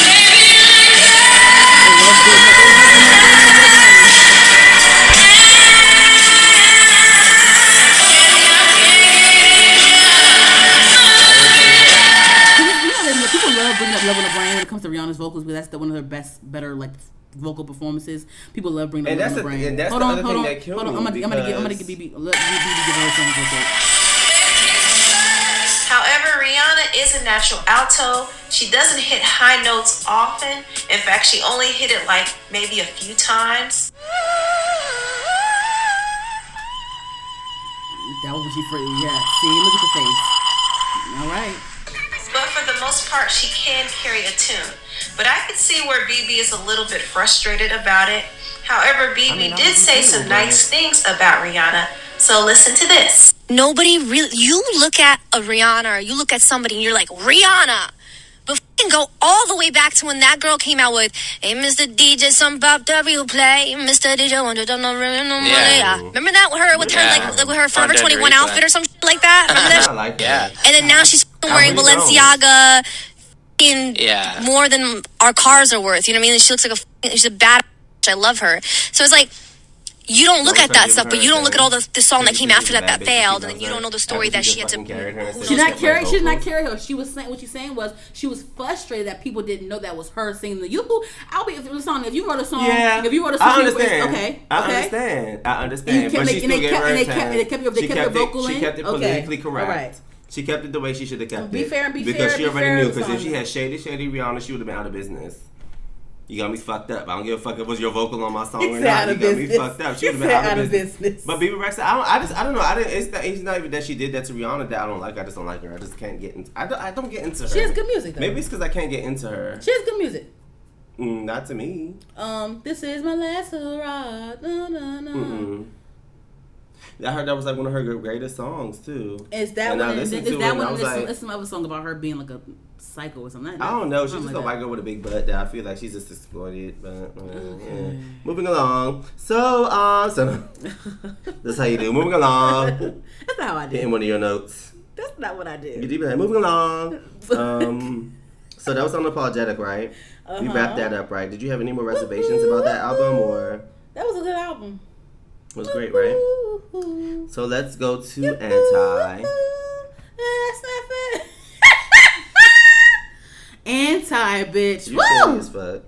Anti was a pivotal moment for her as well. Anti. So wait, first off, before you start, why do you think that she named it Anti? Give your brief outlook on that. Because why do you Rihanna has always been anti to public norms. Oh, she's been anti. So hold on, for this album, why she named this album Anti? That's like I said, she's always been anti to a lot of societies. She pushes the envelope. Rihanna pushes the envelope. She breaks rules, whether it has to do with fashion, whether it has to do with lifestyle, whether it has to do whatever. I feel like she's one of the artists that pushes envelopes and does whatever the fuck she wants, and she does it so effortlessly, and it's just considered genius. I remember her saying she's one of the very few celebrities that can do what the fuck she wants. She can walk outside in a fucking nightie with a blazer on and a wine glass in her hand, and it's gonna already automatically be genius. It's gonna be like the best fashion forward thing. Like, I don't know. She just has it. I don't know how to explain it. So I remember her saying, "You can't explain having it." Like, for anti, I remember her saying that she named it anti because this was one of this is what I think. This is what I believe. I believe Anti is one of her most experimental albums. I remember her saying that she named the album Anti. She was like, "This is going to be called Anti because I want to do what I want to do. I want to sing the songs that I want to sing. I want to try new shit." And she did. And I like I said, it was so different from what we ever heard from her. Yes. And she does a great job with her team as well, because for this album, I think Travis Scott executive produced it, I believe. There's songs on this album that are written by Travis Scott and Kanye. Kanye, yes. Was it Kanye? No, Kanye was supposed to do it at first. Kanye was supposed to do it at first, but he had to back out because you remember there was supposed to be like a big thing with them going on. Yeah, mm-hmm. But he had to back out. She kept making all them filler songs before she dropped Anti, because she made... in between Unapologetic and Anti, she put out 4 or 5 seconds. Oh, yes. And Bitch Better Have My Money. Yes. And I think Nothing Is Promised. Yeah, she put out Nothing Is Promised in between two. Yeah, so Bitch Better Have My Money. Fun fact about that. I don't know the girl that wrote the song, but her name is Bebe Borelli, and I know people that know her. She went to a high school named called Blake in Montgomery County, and I went to community college at Montgomery College before I went to Towson, and I met a lot of people that were in the Montgomery County area, and people knew her. They went to high school with Bebe Borelli, and then she wrote this song for Rihanna, and now she's living her dream. Anyway, fun fact. Anyway, but yeah. But yeah, this was her experimental album. You said that, so yeah, it was filler song. That didn't make the album. Because remember people were speculating like, oh, she's just experimenting to see if we're gonna whatever sound we're gonna bite onto next.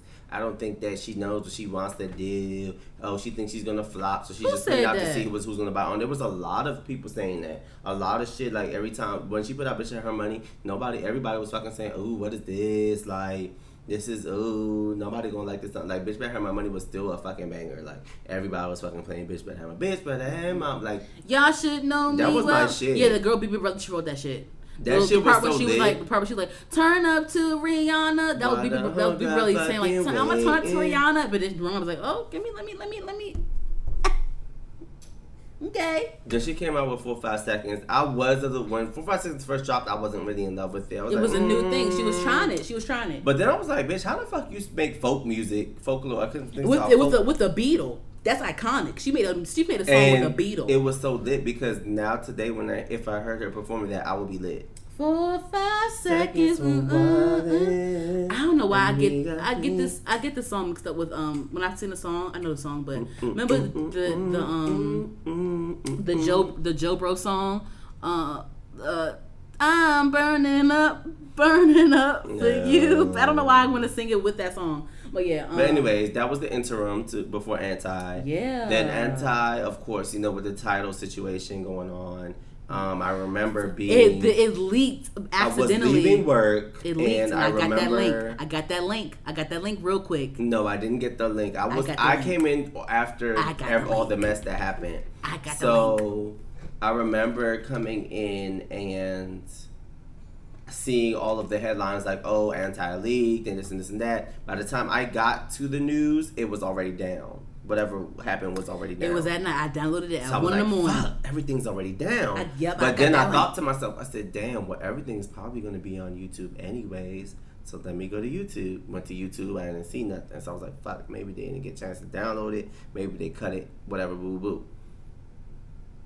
Because prior to the Anti being leaked, I already had heard Work, because Work debuted on like some the radio UK something. I was at home. I remember I was all prepared for it because I remember her posting it. I said, okay, Work gonna debut on this little whatever. So it debuted, and I heard it, and I had my reservations about it. And I loved it instantly because I remember I was driving. I loved it, but I just knew people wasn't gonna understand it. I was in college in Baltimore, and I was driving on the highway, and I would drive.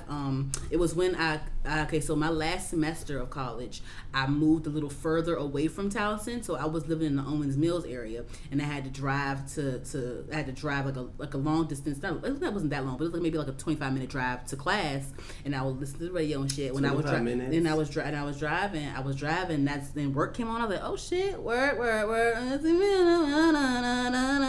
like, oh shit. I loved it instantly. I mean, that is it. I love that song, and I mean till today when I hear it, when they come on in the club, when they come on in the car, whenever I hear it, I'll be like, oh, I already be bent over. You see me that song was so genius. That song stayed at number one for nine weeks. And that was written by Party Next Door. And it stayed at number one for 9 weeks. As much as people's like, oh, well, you can't hear what she's saying. And they so damn dumb, and people, that's why people are so dumb and uncultured. People need to read books, because half these black motherfuckers, y'all probably got some damn Jamaican or Barbadian or fucking Trinidadian roots. Y'all don't fucking know. So some, yeah, what is she saying? You can't hear what yes, she's saying. She's not pronouncing. See me happy, work. See me do me dirt. So my powder, whoa. But for a song that nobody could understand, that stayed at number one for 9 weeks, then somebody understood. Okay. Thank you. People are so damn uncultured. Even other celebrities were pushing the song. Like, it was, everyone was pushing it. People were covering the damn song. Yeah, so. Fuck out of here. And that was written. Work was a song that carried that album. Okay. Then its sister song, Love on the Brain. Okay. So then you had Needed Me. Okay. Yes. That I also felt like was an iconic song that was written by a lot of people. That's a lot of people. Needed Me. Yeah, there's a lot of writers on here. That's fine. And then what was it? Love on the Brain. Who wrote that? Fred Bald and Joseph Angel. Yeah, so, and then Consideration was a good one, because that was more of like a SZA sound, because SZA wrote that joint. Consideration was like the greatest intro to an album I've ever heard. I know you tried to. I didn't all that bad white folks, and then I didn't fortunate. Gonna get no back to me.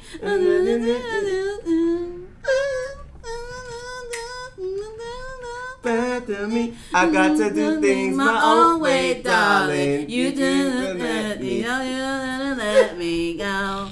I'm sorry, y'all, I can't sing, but this is funny because didn't SZA have a little bit of a tiff with her on Twitter? And you don't want to say that. Why you not saying about that? You know what? I watching shout out to Impressive on YouTube. I want to meet that lady, whoever's in behind the scenes doing them damn. She knows not to show her face. All that shade she be throwing on them damn Impressive ass videos. Well, her failed career came to, like, bitch, how do you judge somebody's career? Who gave you the fucking keys? She be just her videos be good as shit because she knows her shit. Yeah. But at the end of the day, it's like, damn, like, I wouldn't show my face either, because bitch, you're talking about something. Oh, this bitch failed. Her career was a failed career because I wouldn't show my face either. I would probably even make the video, because they fucking track IP addresses and shit too. They can track us right now. They probably tracking us right now as we speak. But guess what? So if I don't end up on any of these podcasts. After a month from now, and I end up getting shot randomly or some shit, y'all know what the fuck happened. And it's probably from the beehive. Jules will come Beyonce and get you. Jules will probably come and press a button. She will click a button. Beyonce's like, no, we need them shot because they mixing the pot, and I'm too old for this shit right now. I got twins to raise. I'm 42 years old in reality, and shut up. Look what you're doing. Look what you're doing. Because I don't believe that bitch. She 40. No, she not. I think she probably younger than that bitch. She was lying. 40. But no, because, you know, her and Jay-Z. Side note, y'all. I'm sorry. But her and Jay-Z was messing around when she was in Destiny's Child. When she was young. That's why she was lying about her age in Destiny's Child, I feel like. That's when she was. Because her and Jay-Z was messing around with each other with Destiny's Child. Like the little bugaboo. Around bugaboo time. Sorry, y'all. You remember that? Stop. That's what you posted. Huh? You posted that. Oh yeah. Oh yeah. Wait.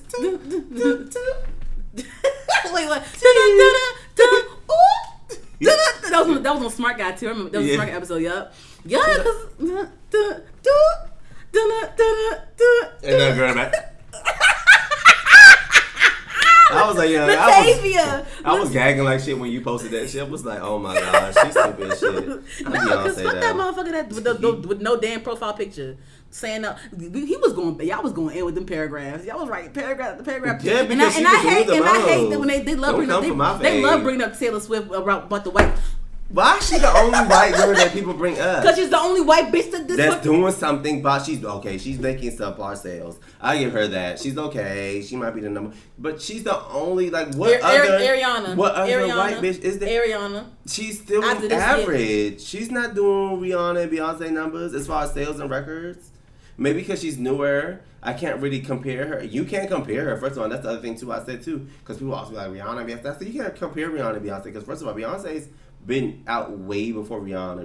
Beyonce started at a very well. They probably kind of started around the same age, but they're not the same age. Beyonce was on Star Search at fucking 8 years old. Right. Beyonce's got 6 or 7 years on Rihanna, so you can't compare them. You got to compare Beyonce to somebody that she debuted with, even when she was in the group. You got to compare it to people that debuted during that time. You can't compare her to Rihanna, who debuted a whole 7 or 8 years after her. That doesn't make sense. That doesn't make any sense at all. But for somebody who debuted 7 or 8 years after her and sitting on 600 million when Beyonce's sitting on 4, it's like.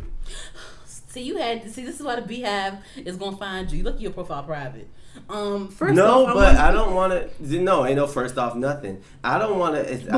talking about y'all. So if y'all don't know, we posted. I posted a clip of last week's episode called. It's from episode 19. Called It's Above Me Now. And we talked about Ciara's career, you know, and someone was upset. Commenting and shit, talking about you're hating on Ciara and blah blah blah, and they try to come at us in the comments. We weren't having it, and we didn't like that. And they love to bring up the Taylor Swifts and shit. It's just, I don't know. It's just inaccurate as fuck, you know. But what were we saying? Did you want to talk about this shit? You know, or back to Rihanna because I'm getting flustered. I got flustered just thinking about what the hell I was talking about. But speaking of the pettiness though, impressive. She brought up a couple of little It was more than one Ciara beef incident with Rihanna. It was a couple of Ciara beef incidents with Rihanna. Really? It was a couple of them. She just be making up shit. No, she don't. She just want to make shit up for her. No, she be having clips though. She be having little clips. So she be having nice little clips. Love me, for me. It's the way you love me. Well, I was listening to that yesterday. Turn it up, though. I was like, it's terrible. I'm turning up to this. All right, so we're gonna wrap it up. Higher.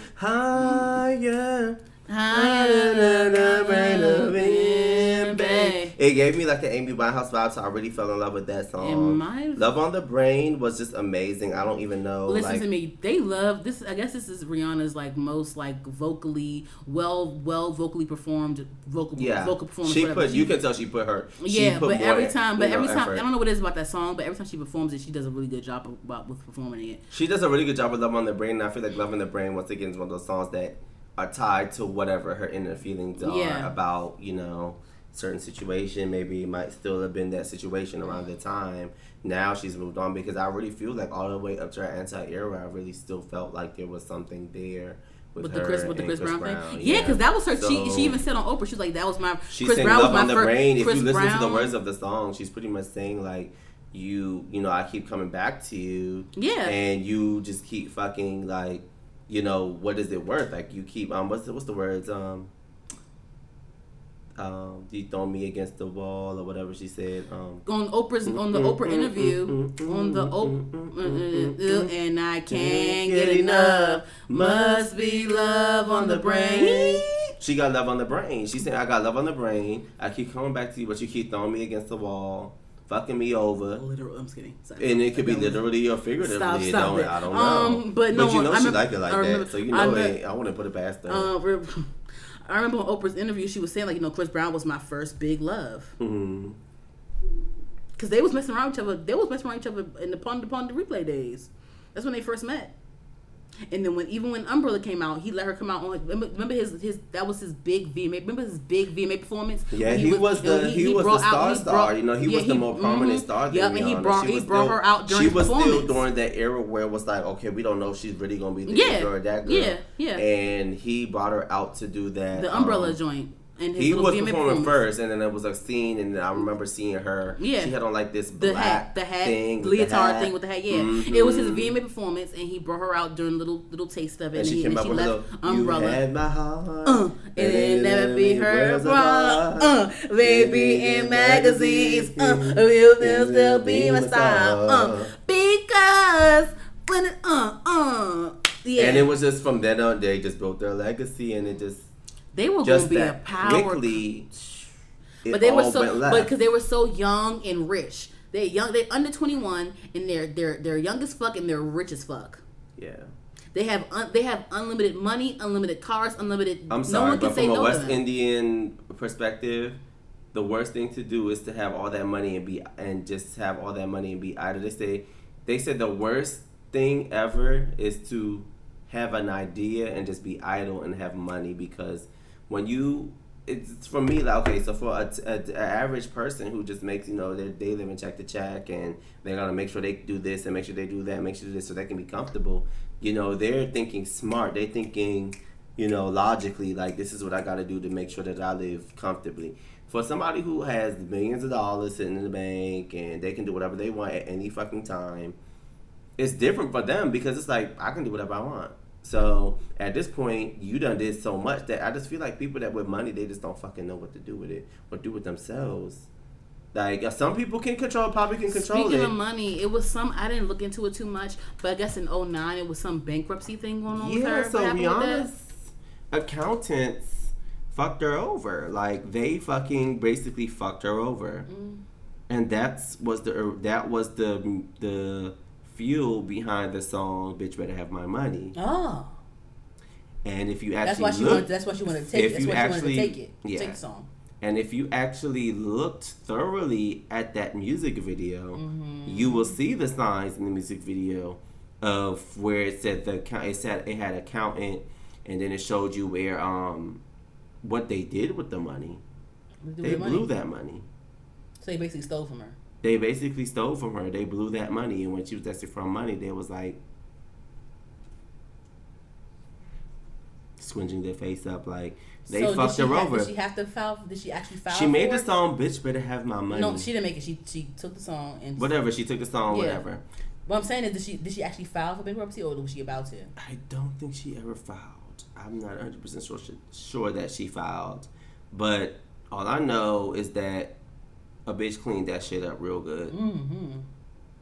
And once again, took an opportunity of a bad situation and made it a good one. Mm-hmm. Because that song, "Bitch Better Have My Money," it's one of Rihanna's I'm not gonna say most iconic songs. It's up there. Well, one of the iconic songs because we all gonna remember her for "Bitch Better Have My Money." Umbrella. Bitch Better Have My Money. That umbrella. What else? I don't know. A lot. If you look at the music video, you see a lot of what, what they showed, what the couple did, in the beginning of the video, they showed the wife, I guess, of the accountant guy that was her accountant, or I guess they were both her accountants, and you saw her dressed up in her, like, lavish lifestyle because I guess they were probably eating off of Rihanna's tab. And they were like in their little hotel room. I remember Rihanna was naked, covered in blood. She goes into the elevator, and then Rihanna comes up, and she like puts the girl in the thing, and they take her to the warehouse, and they got her dangling from the rope, and then it just became like this kind of like, oh, I need my fucking money, or I'm gonna fucking off your wife. Like I need my money right now, and that's what it turned into in the music video. And it wasn't. It's not until like it dawned on me like this is so genius because she's showing like basically what she would have done or maybe have done, I don't know, to these people that took her money. So it was just like it was genius. It was like how it's genius. Take a bad situation as an artist and make it art and make it. What was that? I remember she was like naked, laying down, covered. You remember because she was in the chest at the end of the movie. Laying down with blood. Is it like Jesus? Like she's a sacrifice or some shit? I don't know. I don't think she thinks she's Jesus. She's a sacrifice. She sacrificed the motherfucker that took her money. So she finally got it. And that was her at the end, smoking her blunt, bloody as shit, sitting on top of her money. Like, I got my money now. Like, it took this to get it, but I got my money. So that to me was genius. It was kind of cynical, and I just like, it's just like Rihanna's just like she has layers. Mm-hmm. I think that's what a lot of people like about her. Yeah. She's relatable. She has layers. Yeah. She has this thing where it's just like, oh my god, like what is she doing? I really want to meet her one day. I want to interview her one day. I hope one day I get to sit down and just talk to this pretty bitch. This pretty smart, intelligent, fucking this bad bitch in the industry. I hope one day I get to sit down and talk to her. So let's wrap up Anti. Okay. Like I said, it was a great album. I love it. Like I play this album like every day. I think it was a really healthy album for her artistry. I think every artist needs to have that experimental project for authentic growth. It was very experimental. The cover art was amazing. I think it was I forgot the artist's name. Sorry, but an actual artist like actually painted that cover art, and it was she showed it. She had a whole cover art reveal. She had a whole cover art reveal for that album before the album came out. But after Anti, she, of course, we all know the makeup industry, the fashion industry, all of these nice things. The only thing that we know about the next Rihanna album, so we don't know when it's coming out, but we do know that it's going to be a reggae album. But what are your predictions in regards to the album? We know it's reggae, but do you think there's going to be features on it? And do you think that it's going to be, like, what are your predictions about the album? So before we do that, so I hate to dabble back dabbling, but we wrapped up albums. So we are talking about the journey to Rihanna's, now Forbes, being you wanted to talk about that. Yes, so I just wanted to wrap up the fact that her albums did very well, so that is included in why she is now considered one of the most successful musicians, because she sold a lot of records and albums. So into the album that's supposed to be coming out, I'm very amped.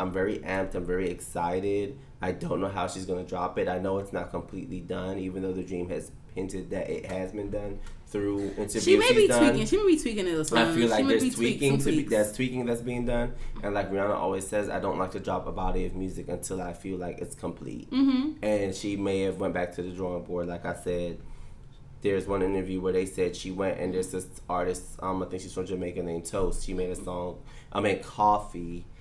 She made a song called Toast. Mm-hmm. And Rihanna was at a party in London, and she heard the song. And she was like, oh my god, this shit is lit. I need to figure out who this is. And she actually decided that she wanted her to write a song for her. Mm-hmm, mm-hmm. And I guess Coffee took the challenge. So really amped to see what this album is going to sound like. She had her in a video with her. Ooh, that'd be lit as fuck. That'd be lit shit. Maybe Rihanna. But she actually said in her last interview off of this last shoot that even if she doesn't do any music video, she just wants to drop the album. Because she's probably pregnant. So I think she's already letting us know ahead of time, like, there might not be any videos for this. She might be pregnant. I don't know. I'm not giving her pregnant. You gave her pregnant last episode. Well, she did shoot with smoking a blunt, so it could be a fucking fake ass thing, and you don't know what that shoot could. People take magazine shoots way ahead of time. It's not like she took it up the day before the release. People do these editorial things way ahead of time. It's all these things are scheduled, so she could be pregnant now and did that shoot fucking 6 months ago. Mm-hmm. But I'm just kidding on the pregnancy thing. I don't know if she's pregnant, but I just really want the album. And I'm not mad at the whole reggae thing at all, because it's like I said, it's going to be authentic. I'm ready for her to go back to her roots. I mean, she does the pop thing so well. She does, but what you said before with the whole layers thing, I love that you said that, because that is true. Because she's not just music; she's an entrepreneur, she's a businesswoman, she's into fashion, she's an artist, she's conceptual, she's just all of these things that I love in entertainers today. I love people with layers, because I feel like. I feel like I have layers. I like to do other shit. So people, if I can draw from people, she's very inspiring. I like her a lot. I think she's really important. She's very important, not only because she's a black woman, but she's very important to women, to everyone. Just everyone wanting to be something. Everyone wanting to be self-made. I think Rihanna inspires everyone. It doesn't matter if you're male, female, yes, disabled, absolutely, black, white, Asian. That's what I'm saying. Rihanna is the true. She's one of the people that is the true definition of self-made. She's very inspiring. I think that Rihanna is very important to the culture right now. Not to be cliche, but Rihanna is very important. So when people try to break her down and say, oh, no, she needs to be protected at all costs, because she is not only, she's a woman of color that is so inspirational and just so like strong and just been through so much in her life and still able to bounce back. And again, she found so much success in success in the States, and she's not even from the fucking States. She's not even from the States. She's international. Imagine this. She's internationally successful. This. Coming from the left side of an island, as she said, dominating the U.S., dominating the whole world, dominating the music scene, dominating the makeup, fashion scene, the makeup, fashion, the hair, dominating, well, trying to infiltrate the film. I don't want to say that sounded so shady. It's not shady. It's honest. Be honest. You know, get dabbling to film, which, you know, it, and like I said, practice makes perfect. Who knows? She might come out with a role that, and I feel like she's done really, I think she did really well with Guava Island. I think she did a great job with Ocean's 8. I heard she wasn't even in the Ocean's 8. The fact that they're even... She was in there for a cute little She was in the movie. Somebody said that she was in the cute... No, they always say that when other artists act in... When musicians act in movies. No, she was in the movie. Just like Beyonce was in Cadillac Records. She was in the movie, but I'm saying, like, they said that... I didn't see it yet. No, she had more than just a 20-minute role. She was in the movie. So, like I said, I feel like, because people always just, she only had 2 minutes, she only spoke for 20 seconds. That's because your subconscious wants more from her, and she's going to give you as much as she wants to allow. But like I said, they invested in her, because if she's in the movie, that was an investment. So, at the end of the day, Rihanna has dominated more than one industry, not just one. Because I could name a couple of artists that has tried to dabble in several industries and they failed miserably. Even though it's still lucrative. No, because I don't want bees under my fucking page. So you already said it. I don't want fucking... You already said it. I don't want... No, Beyonce... The thing is with Beyonce... Stop it. The only thing with Beyonce is like she's also very important. You can't say that she's not. She's also very important. We gotta push. But with the acting thing, it's just I can do without it, and it's fine. I can do without it. It's fine. What did you think about Obsessed? It was horrible. God awful. It was god awful. It just want my man. See, like the thing is, and they had so many great actors. Idris Elba's a good actor. That white girl that played the slutty bitch. No, it was too many. What? For me, I feel like when a movie has too many good actors in it, it's like. You think so? I really think so. What? When movies have too many A-list actors, the two main people, Idris and the crazy white bitch, they're good actors. But Beyonce, no, there were several other good actors in that movie. That's what I'm saying. I can't remember who else was it. Oh yeah, I guess. But yeah, like I just didn't. I think her performance in Obsessed wasn't. No. It wasn't a win, but anyway, that's not what we're talking about. But what I'm saying is you said that it's people that fail miserably. I just think that I don't know, it just gets a little bit too cliche. I don't think that Rihanna ever saw. Only time Rihanna played herself in a movie was Bring It On All or Nothing with Solange in it, when she had the whole competition, the cheerleader competition. I don't want to talk about Bring It On because it was so bad. All or Nothing with Solange in it. Yeah, I mean it was a straight to DVD movie, but Solange killed it. Don't go for Solange. I will scream. Was bad. It wasn't that. You would scream while you want. It's fine. But no, but the thing is, it was a straight. That album was trash. That album.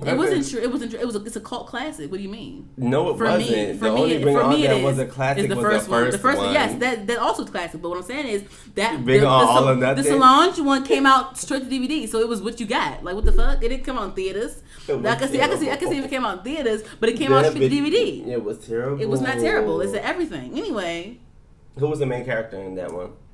Hayden Panettiere, the white girl, right? Yeah. That movie was terrible. It was not. Anyway, moving on. I brought it up because I want to say that Rihanna was the she only. No, because I know you like Solange, but I'm not about to lie. You don't have to lie. That movie was. I'm saying that I liked it. I told you that Rihanna can't act. I don't think Rihanna can act that well. She needs work. She does. And she was Battleship. Come on now, cut it out. Battleship, cut it out. Exactly. Okay, that you defended this like how I defend Solange. Bring It On. All nothing was garbage. It was not garbage. It was not garbage. It was garbage. It was not garbage. It was not garbage at all. It was not. That movie was bad. It went straight to DVD, so I was fine with it. If it came out in theaters, I'll be mad. Well, if it went straight to DVD, what does that typically mean? That it was garbage. I expect DVD quality, which is fine. If it had came out in theaters and it was that, I would have been mad. You expect DVD quality, and so did they. That's why they took it to DVD.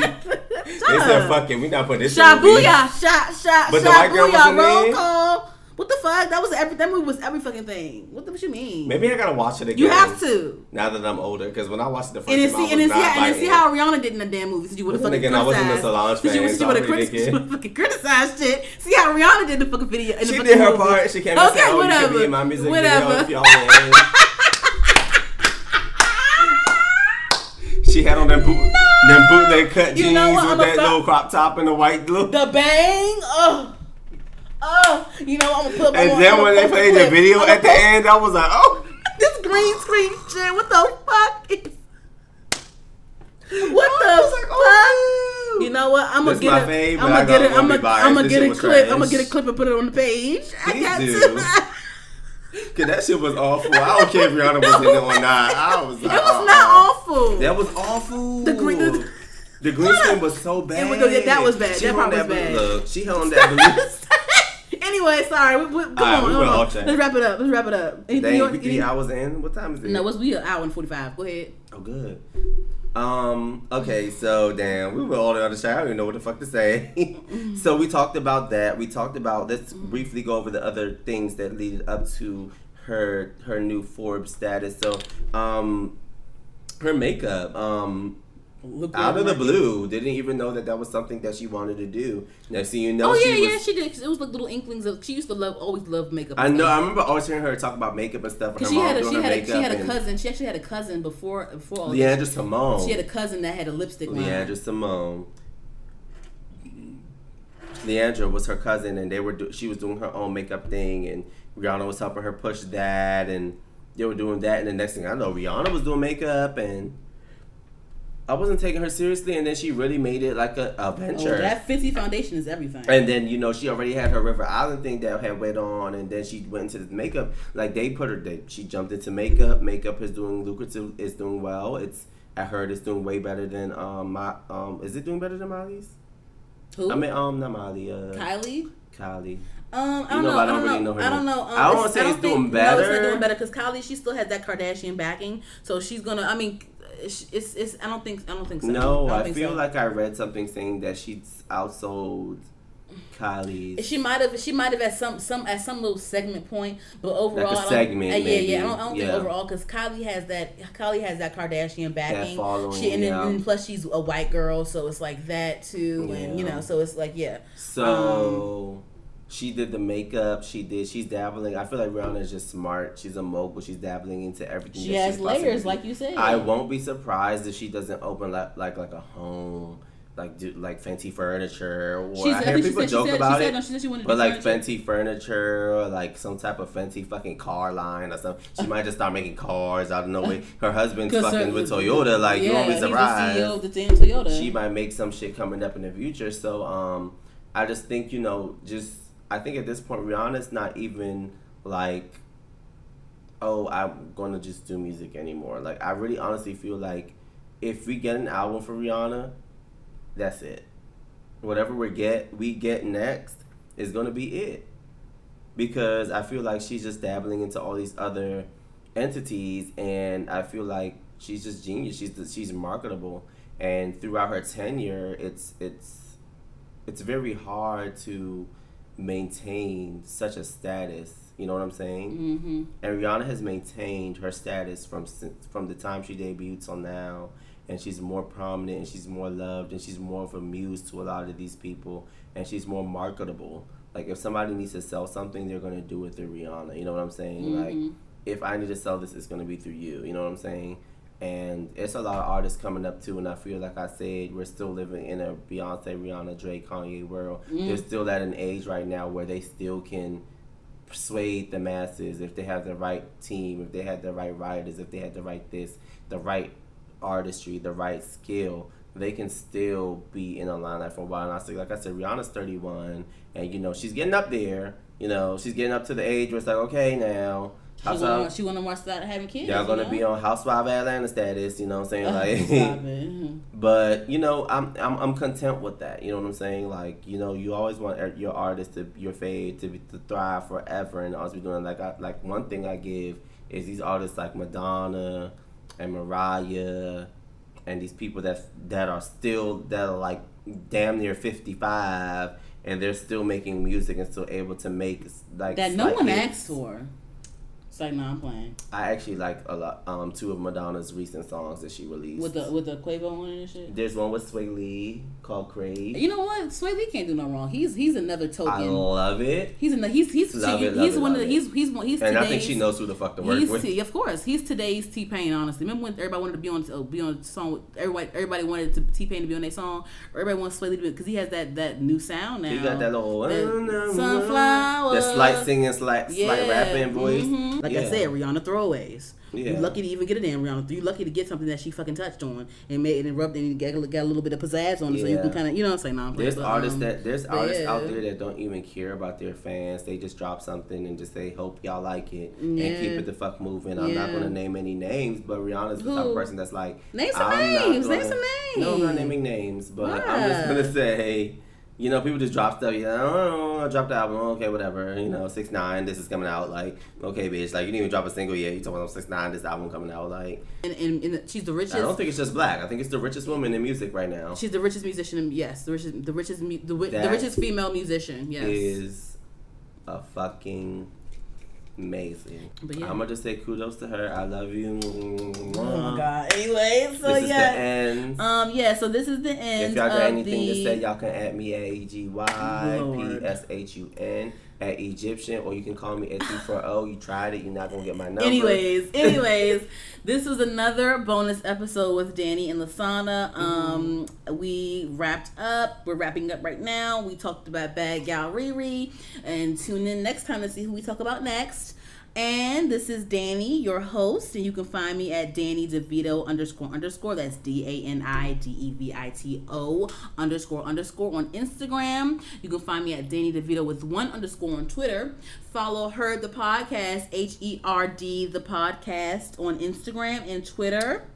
You can also type that in, HER_D the Podcast on SoundCloud. Listen to our episodes. And HER_D the Podcast on YouTube. Watch our clips and whatnot, and subscribe to our channel. Thank you so much for listening, and bye.